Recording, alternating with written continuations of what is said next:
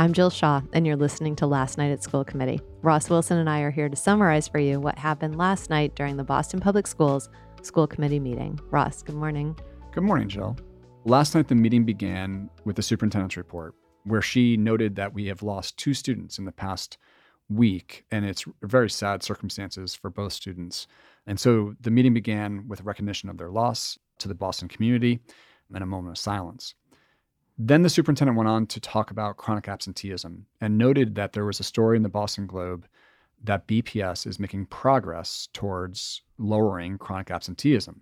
In fact, the superintendent noted that chronic absenteeism is down by about 7% over the last, I guess, few months. Right. It's down 7%. It's still extremely high, though, right? We're at about 40%, Jill, uh, chronic absenteeism across BPS. And now re- remember, chronic absenteeism is defined by students who miss 10% or more days of a school year. So over the course of a school year, that could be 20 days of school lost. And so 40% of students being chronically absent is still tremendously high and concerning. Yeah, very concerning. Once the conversation moved into questions from school committee, Brandon Cardet Hernandez asked a question about another story that the superintendent hadn't mentioned, but which also appeared this past week in the Globe. It was a story that was involving uh, an improper payment of a plumbing contract, which cost the district an extra $25,000. Here's Brandon's quote. A lot of people saw in the news this week or this last week around the recent investigation around some improper payment uh, that happened across the system. And I just want to hear if there's anything to us you want to share around what's happening. I read that you are calling for uh, outside audit. Um, I just want to know if there's anything more that we should be aware of. So, Jill, the, the superintendent noted that they are working on developing internal controls, but they don't currently have that expertise. And so they're going to seek out assistance, outside assistance, as they've done in other key areas to help understand what's happening with this contract issue. Right. So so that sits in procurement. So somewhere in procurement currently it sounds like Boston Public Schools doesn't have a way to make sure that procurement is happening the way it's supposed to be happening. Brandon Cardet Hernandez said, you know, this is, uh, he's worried about the fact that it's part of a larger trend of data issues that keep presenting themselves over the past couple of months. And he asks the superintendent what the broader plan is to control for these mistakes. Here's Brandon Cardet Hernandez again. Mistakes happen, and we want to sort of assume best intentions. But I guess it makes me wonder, you know, like it feels like every few months there's a story or a thing that sort of starts to bubble up around improper data or from the sort of exam school thing we saw to other issues that have been here that have required us to call for external auditing at multiple times.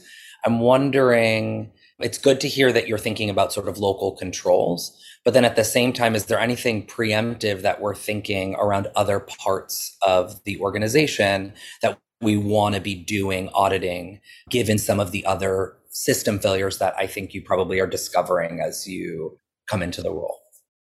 So, Jill, on this, you know, Vice Chair O'Neill chimed in and said, look, what, what is the plan for bringing in an in house auditor and risk manager? Right. Um, you know, he, he's basically saying, look, we've, we've been talking about this for a few years. The previous superintendent raised the need for having a risk manager and an office. And this was related to ESSER, Jill. Remember? So right. So and to when, make sure that we were spending it appropriately. Right. And to make sure we controlled for understanding where we're spending and how much we had left. Exactly. And so so and and Mr. O'Neill is basically saying, where is this office? I've been asking, you know, where where is this internal auditor and this office of risk management? But then the superintendent said well, we do have a director of the Office of Internal Auditing, and that that person is still working to build out further capacity. So it's interesting. I, so it sounds like we do have a director in place, but Ross, then it begs the question why are all these issues happening? Why isn't that person present in the discussion about those issues? And who's in charge of these things like payments and contracts and the exam school data, which we hear about throughout the course of last night's meeting. Look, you, you, Jill, we have broken systems. These are basic systems. You know, how you execute contracts in government is a basic system. How you run algorithms and run data for school assignment is a basic system. It's a fundamental system of a school system. How you pay teachers and pay educators in your school system is the basis for a school system. These are not mysterious things. These are not new things. These are things that are the basics of any system. And the superintendent is basically saying we have to bring other people in to help us understand how to do our jobs better. If your base is broken, it's highly concerning. The school system needs to not only hire somebody to make sure that there's internal controls mm-hmm. and auditing and risk management, but they need to have people in charge of these systems that know what they're doing. Right. And it sounds like the school committee is getting asked by a number of parents and families and students about exam school admission and the data around that. And so Brandon Cardet Hernandez kind of continues this line of questioning, but asks this question specific to the data around the applications to exam schools. And then the sort of top line question for me is really how many young people who were eligible didn't get a seat uh, based on capacity? It, it is a very elegant question, Jill. It's been very, very basic question. Is, Simple. Right. How many people who were deemed eligible for exam school seats did not get a seat? Right. So Period. that's applications minus seats awarded. Exactly. That's his question. Right. There's no answer. Exactly. And the superintendent responds that they're working right now to pull these data and they want to make a comprehensive report to the school committee on the June 7th meeting you know, Mr. Cardet Hernandez goes a, a, little bit further here. He pleads and he says, "Look, I, I, don't need a really beautiful chart. I'm just asking a question. Do you know the answer to this question?" As a member of the committee, and I'm just saying this, it feels a little tough to be like, it's taking us a month to have this conversation. That like we have exp- uh, systems that can produce some of this data. I know it might not come in a beautiful chart, but so I'm just saying that, and the fear that I have is the thing that I will always say around these issues, where it's like you have people who are asking for seats in a particular place, and we have capacity in such huge ways across our district. And the more time we were, I think we spend trying to make the chart really pretty, the less time we have talking about solutions for the fall to build capacity elsewhere if it's possible you know, and he's he's basically saying as an obligation, I have an obligation as a school committee member to see these data and to help inform my work. And so the superintendent responds back to Brandon Cardet Hernandez that she is hoping to have the data to present by June 7th, which is the next school committee meeting. Honestly, Ross, it seems a little crazy to me that she doesn't have data right now. This is just it's it's a it's a policy that's transforming an important part of the district. How no one wants to have their finger on the pulse of this is beside me unless nobody wants to have the their finger on the pulse of this, right? Yeah, and well, so, well, uh, Mr. Cardet Hernandez is this issue of saying the less time we have talking about solutions for the upcoming year, right? The less time we'll be able to solve this issue, right? And I think what he's pointing to, Jill, is is a very basic idea here. Is if how many students who are deemed eligible by the school department to go to one of our three exam schools, which are highly sought after right. for a number of reasons, if that number is like, let's just say the number is like 150 kids. Yeah. That is literally a manageable number. Well, you, totally. you could you could add yes. those kids to the seats and right. you could solve this issue. And right. every kid that is deemed eligible and wants to go to an exam school could go to an exam school. And you could ensure that you keep all of those kids in the district, which yes, I, I think yes. is I would I don't know, I would hope is the goal. And to, I'll just say one more thing on this issue. I think the district has lost a lot of confidence of, of parents on this issue. Like they sure. twice in a row they've screwed up how they've implemented this policy. Actually, more than that. And you know, and they're basically saying that kids are who are incredibly highly qualified because of the new policy that they can't go to an exam school. They also note that the other schools in Boston need significant improvement and they failed to improve those schools. They have failed to focus right. on improving those schools. And so they leave it as this is the only option. So you got to solve this issue, Jill. You got to right. you got to stop kicking it down the curb. It won't go away. It's well, not going to go away. It's fine to sit behind Zoom as a bunch of adults, and even it's fine to call in as a bunch of adults. You know, the problem is is that the folks who really suffer are are students who have no voice in this, who can't make any decisions. Who I, I'm sure, have a hard time understanding this extremely convoluted exam school policy. It used to be mm-hmm. very clear what, Right. you know, what you had to do in order to get in. And so it seems like a real catastrophe that we put all of this on a few students instead of, you know, being able to have decent conversations about it in real time and and to Yeah. try to fix the issue. Yep. Well, Jill, we moved on to, to public comment last night. We had 23 public commenters. And this exam school issue came up again during public comment, where a parent started by sharing that his child received a 95 out of 100 points in the composite score for exam school consideration and did not get an exam school seat. And here's this parent. he got a letter from the state from the DC saying that he had he's exceptional student on MCAS, and he is asking me why his friends, one person who lives in his zone six, which is stones throw throw away from our house, he got into the into BLS, and another student who got less score, both of them got less score than he did, and they got into BLS because of the vagaries of the zoning and he's asking me why he cannot get into his school and when his friends got into the school when he had when he worked so hard to get these great scores we i ask you guys what do, what should i tell my child So, Jill, as a reminder, last year when the school committee was debating this, a policy was presented to the committee one week. And then the next meeting, the day of the vote of the school committee, a different policy was presented by BPS, different than the one they were supposed to vote on. Mm-hmm. And remember, we talked about this, like the, these exam school task force worked for so long to come up with a recommendation to only be changed at the last minute by BPS. Yeah. But, uh, and then Vice Chair O'Neill warned everybody uh, that while they should all vote on the policy and pass it, there will be unintended consequences. Yeah.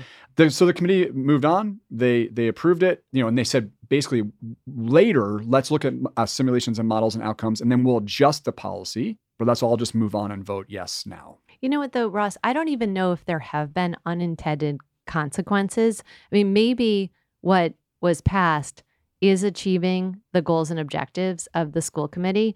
It's not clear because there is no data ever presented on what happened afterwards. You know, we know that there's now a long wait list. We don't know how many kids are on it. We don't know how many kids don't apply who used to apply. You know, and so maybe it's working exactly the way school committee wants it to work. It's really tough to tell. Well, we'll I, I think what we should do, Jill, is link back to some of the episodes we have on this exam school policy because we highlight these issues. We actually, the Yeah. school committee looked at data from the last exam school round. We have a summary of that that we can also provide our listeners. So if, if folks are interested, we'll we'll link to those to have a refresher on this exam school issue. Okay, so then we moved on in public comment we heard about another data or processing issue uh, when a number of educators testified during public comment that they still haven't received back pay. So I don't know, that issue has come up several times. And I, I, I think, I don't know, I was under the impression that it was all taken care of, but it's, Well, it's Jill, on this one- surprising right, that this- it's not. This one really revolves around educators who are helping other educators get certified from the state through taking these these classes called MTEL prep classes, which is the teacher licensure test. hmm And they haven't been paid for all the work that they've been doing. I think for like maybe a year. Yeah. And these educators are basically saying, you know, we've come we've had to like come to school committee to ask Mhm. you to pay us because nobody else will answer our calls or help us get paid. we're just hearing it school committee then there's there's issues in data and processing and understanding what's happening in procurement in hr and then operationally there there are issues too and then we have issues around this exam school execution right. So so we have an assignment. We have assignment issues. the yes. assignment so it's at least three departments major A- departments absolutely. And Yeah. and you know, and Jill, on this one, you know, Mr. Cardet Hernandez brings this up at the end of the meeting, a new business uh, to the superintendent, and, and he basically says, "Look, what are, are you going to solve this? Like, we we have people not being paid again, and and Mhm. nobody's talked about it." And the superintendent responded that that her team is already working on it, and she sort of minimized it a little bit by saying this may only be a few people. But Mr. Hernandez pushed on this a little bit, Jill, because he's like, if people are calling and Yeah. and can't get an answer, like good customer service, it's not only the fact that okay, you're going to solve getting paid, but how do you have better customer service? Like all the fundamentals of the district need to be worked on here. And I think this was pointed out well last night. The rest of the public comments, Jill, focused really on the merger vote that would happen later in the meeting, where parents from the impacted communities came to speak to the school committee. The families that showed up last night were really from the Sumner School. So we didn't hear from any families from the Philbrick, mm-hmm. but we heard from a number of families at the Sumner, and those two schools are merging. And then we heard from families at the Taylor School and not from the Shaw, and the Shaw and the Taylor are merging. And they were urging members to, to ensure that there was good processes put in place going forward. And some of the members of the Sumner community were basically saying, you know, you should, we're okay voting yes for us, but you that doesn't mean you should have to vote yes for the Taylor and the Shaw going forward. And we can get into this, Jill, in, in just a little bit. Yeah. So before those votes, there was a vote on school choice. And it, it, seemed like this vote would be perfunctory based on the way that it was teed up by Boston Public Schools. School committee decides whether or not they're going to withdraw the district from the Massachusetts School Choice Program. And we talked about this quite a bit in our last podcast. But there was this interesting conversation that ensued, kind of prompted by Brandon Cardet Hernandez, about why he thought BPS should be participating in school choice and that they shouldn't vote against being a part of the school choice program. This one was tough for me last year. It's tough for me this year. I guess on two, for a few reasons. The first is I'm not seeing, I'm not fully understanding the logic if surrounding communities are not participating, it means we wouldn't see an influx of students leave our system.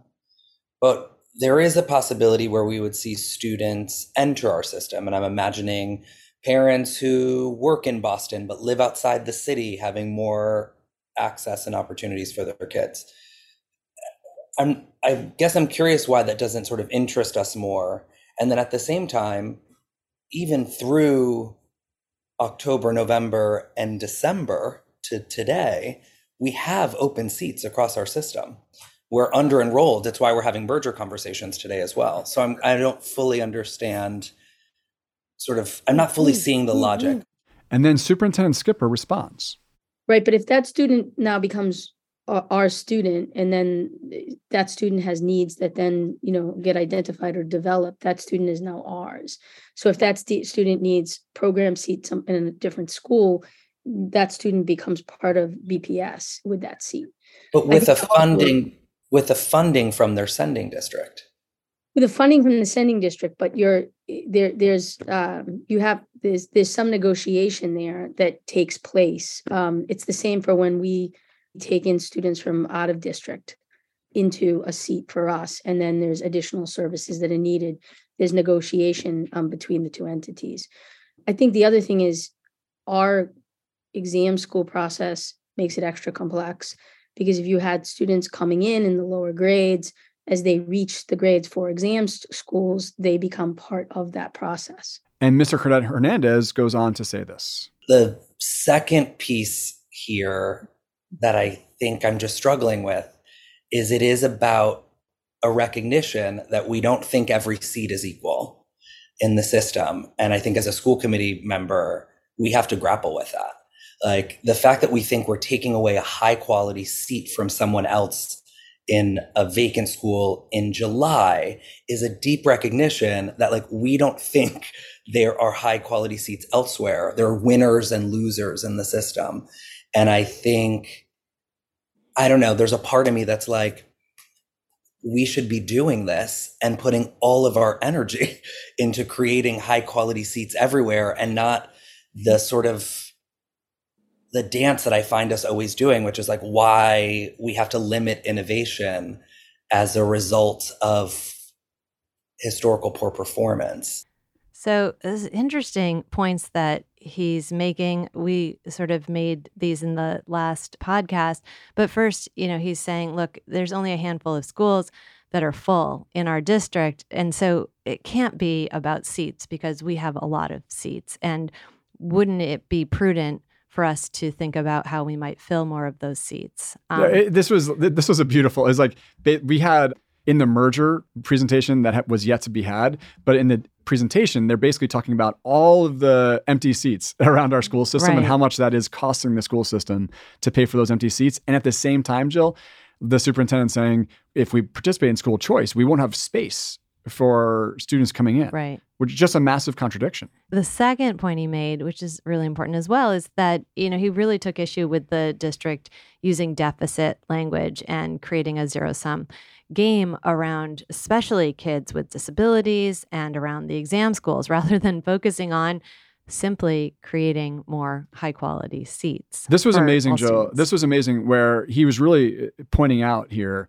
that the district really focuses on either students with disabilities or students who may be struggling in the school system Right. or students who go to the exam schools and and really is ignoring the conversation about quality schools and quality seats across our city. This has been brought up so many times in our school committee right. and they keep on saying to themselves, we should really focus on all schools. We should, like, we're having so many problems because we don't have enough high quality schools. Right. And yet they fail to focus on it. And in this conversation last night, Mr. Cardet Hernandez is pointing this out to Yeah. the superintendent, saying, you're using language that is not inclusive of all students in our district. Yeah. So it it definitely made the school committee members scratch their heads, I think. And they did ask for some research to be done around the program who's in it, who's not in it, why are they in it, why are they not in it, what are the projected ramifications of actually being involved in it.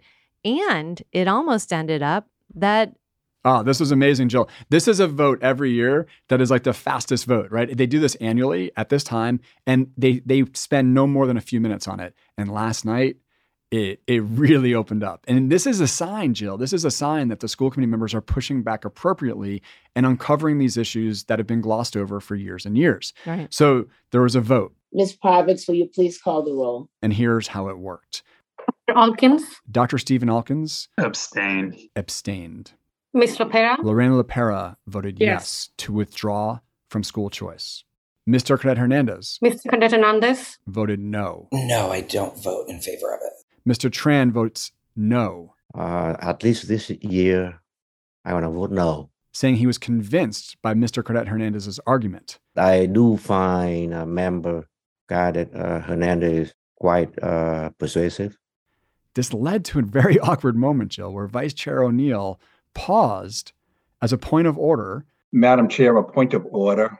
to make sure that Mr. Tran knew what his vote meant, I am confused by Mr. Tran's comment. for which Mr. Tran said very clearly, no, yes, I understand. I understand the yes and no process uh, in relation to this vote. And I still vote no. Mr. O'Neill, Mr. O'Neill then voted yes. Yes. And Chair Robinson ver- voted yes. Yes. And the motion passed three to two. And this is amazing, Jill. This is, again, a perfunctory vote every year, typically a perfunctory vote every year, but it wasn't that way last night. That's right. So then the school committee meeting moved on to the votes on the school two school mergers that were proposed. And here, Jill, we heard from Chief of Capital Planning, Delaverne Stanislaus, um, and she sort of gave this this plea for why it's important to begin the school merger process, and that it's important for kids and it's important for the school system in the future. We heard from Dr. Grandson, who talked about equity and how this was an equitable policy, an equitable way of moving forward. And essentially, we saw a presentation that was kind of framed in, with a couple different arguments. First, it was framed as this is essential because we have so many half full classrooms that we need to combine school communities. So we have fuller classrooms and we can't hire enough staff. So we need to combine classrooms. So we have potentially less of a need for staff and fuller classrooms. And we also heard that there was a need for this because of inclusion. That in fact, if you don't have bigger schools, you have a harder time with inclusive practices in, across our districts. We heard these sort of multiple reasons why we need to merge schools. Jill, then then we heard a question from Miss Lopera who said, "Well, in the future, if you're going to close small schools like single-strand schools, or you're you're doing this because single-strand schools or small schools are not sustainable for the reasons you put forward, does that mean all schools will eventually close who are small schools or single-strand schools?" And there wasn't an immediate answer to that, but there was an illusion that these schools are problematic and that you can maybe expect them to close in the future. It definitely felt like a little bit of foreshadowing. And then there was a question, Jill, of, that that was raised by uh, Mr. Cardet Hernandez, who said, "Can you tell me about the planning process?" And this has been the big critique, particularly from the Sumner parents and the and the Philbrick parents, around the planning process. Uh, how will they be engaged? Will they be engaged more than just choosing paint colors on the school walls? And, and so, Jill, what Mr. Hernandez is asking for is a, a, clear calendar for engagement that is basically from now through the whole the, the whole process. The new school will be open in 2024, mm-hmm. and he's asking for this clear calendar for how engagement will happen. And here's a response from Chief of Capital Planning Delaverne Stanislaus. If the school committee votes in favor of the merger, our team is ready to release that calendar as soon as possible to the broader community. And then uh, Brandon Cardet Hernandez asked for, you know, a framework or some sort of guardrails around timing and budget and quite honestly leadership of the merged entity. He he basically was, you know, kind of just advising that without these things, it they could be asking for a lot more trouble than they really want. You know, the community needs to understand what is the framework within which they can work on creating this new school and creating this merger plan. He also then reflected back on a comment that was made last month that all of the savings from the merged entities would be reinvested in the school. And there was a discussion about that at the last meeting. He asked again, how long is that reinvestment going to last? Is this in perpetuity? And how does how do we expect that it will be spent? Jill, Jill, I have a question on this. If if two schools are losing money, right? They're running in a deficit and you merge them, do you save money? Yeah, I don't know if that's what he was trying to get at cuz you're exactly right. I mean, they're they're both losing money. And so where is the saving? What mm. how do you measure How do you define savings? And BPS clearly yes. said at the last meeting yeah. that they would reinvest all savings, quote unquote savings, yeah. into the new school, and that, that that was the intent. And and I think this is what Mr. Hernandez is kind of pushing at is saying, what is the budget? What are the savings that that are intended here? Yeah, how do you calculate that? So then Brandon Cardet Hernandez asks, what is the benefit of the merger? What is it that students at these merged schools are actually receiving in terms of staffing or services? And this was the superintendent's response. Yeah. So I, I think I think that's in part um, the work that that happens after the vote, if it is a positive vote, that's working with that team because each of the merges is going to be different. So Bryn wraps up his questions by saying he's worried about the precedent that this is setting. That here are two mergers that school committee is about to vote on, and he doesn't understand how they're going to get to an end game because there's nothing going along with the vote that says and if you vote yes here here are all the next steps and here is the framework and here's the budget and here's who's going to lead that work. All of that is kind of yet to be figured out. Here's what he said. It unintentionally sets precedent for every other merger that we are going into a merger without clarity around our financial commitments. And that's I mean, and I'm thinking uh, this was not what I was thinking going into this. I actually thought it was going to be an easier question to get an answer to. But like, that is not a healthy precedent as we're talking about multiple mergers to be like, we'll figure it out as we go. So Jill, we're, we're back to this sort of um, this cadence where there's unknown information that is critical, I would argue, to vote to a vote of a school committee member. Making um, an informed vote for sure. Right. And the answer to all of these was what's the engagement calendar? We'll give you two after the vote. Who will the leader of a new school be? I mean, this is important, Jill. How do you have a local design effort around a new school if you don't know who the leader is going to be. You have two schools who both have leaders, one leader in each school, and they're not sure if they're going to be there and they're involved in a new design process when they're not sure if they're going to be leading it. And there was illusion made that they may even go out and hire a new person for that design process. Right.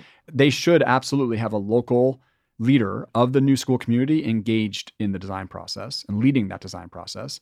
And then there was a, a, general question about the budget. Like, how do they imagine? How do they think about what what their parameters are? And again, the answer was, we'll figure that out in the future. All of those things are really critical when we're when we're going ahead and merging schools or closing schools to know the answer to those before the vote happens. So, without all of those important details, the chair, Jeri Robinson, moves to a vote and makes a plea to school committee that children will suffer unless they vote yes this committee often has to face hard decisions and often have backed away from those decisions. But again, the people that suffered the most of our kids.